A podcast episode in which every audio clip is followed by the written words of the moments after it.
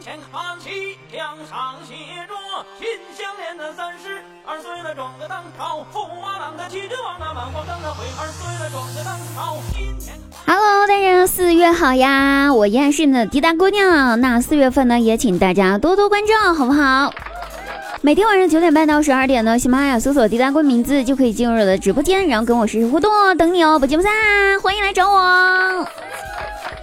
哎，那昨天是四月一号愚人节哈，不好意思，昨天我真的没有来及更新，我怕我更新了，你们以为我是在逗你们玩，我不会告诉你们我是想偷懒的，也不知道哈，就是昨天呢有没有人接着愚人节然后去表白了，更不知道呢，哎，我今天的温馨提示有没有晚？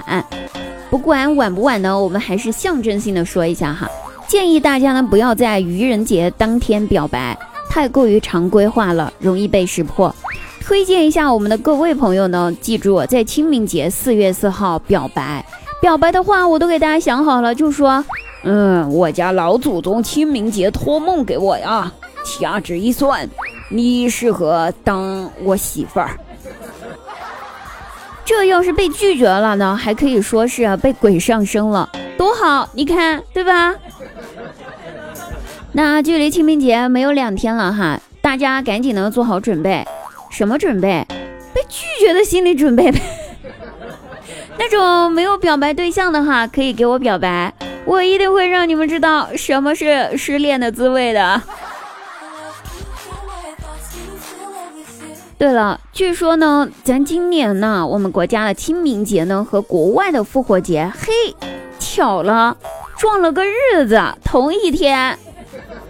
然后我突然间想到哈，四月一号因为娱乐人被人往死里面弄的那些人啊，你看，这不四月四号过了清明节，还得过个复活节，这不在这个坟头做仰卧起坐吗？辛苦一下你们了啊！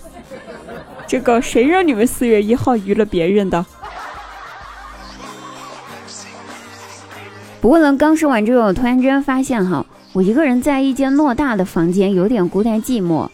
刚才还有点孤单寂寞，但是我刚说完了，这这弄死了，然后这坟头做仰卧起坐，我突然觉得后脑勺一阵发麻。不知道大家有没有觉得你们自己的后脑勺也有点发麻？你们不信，回头看看你们背后有什么东西，快看床底下啊，床底下啊。反正我是觉得房间里面好像多了点什么哈，我不敢说多的是什么，大家也不要想象啊。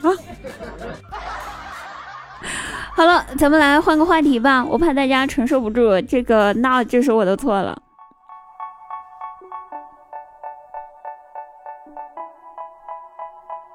愚人节的时候呢，张大鸟呢，他去表白了。不过呢，表白这事儿不是重点，重点是嘿，他表白居然成功了，也是真的是神奇。当天晚上，他就带着自己追到手的那位女朋友去酒店开房，然后十五分钟之后结束，两人下了楼 退了房。十五分钟啊！前台的服务员呢，听到张大鸟这么短的时间就要退房之后，觉得可能有点问题。立马就给楼层的阿姨打电话，让阿姨去检查一下房间。嘿，张大鸟一看这退房还得先检查呀，于是就嘀咕道：“哟呵，你们这酒店也太小家子气了吧？咱也不缺你们那点东西啊，还检查个啥呀？”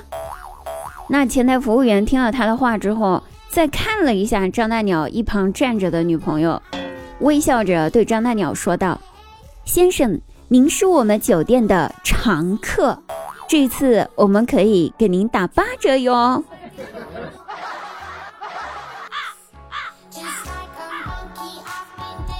经过张大鸟这事儿啊，这女朋友肯定是没了啊，来的也快，去的也快，谁让他在愚人节表白的？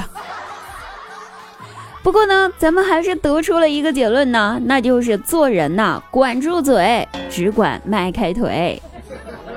好了，各位朋友，四月份呢，祝大家所求皆所愿，加油！每一位朋友，我们下期节目再会。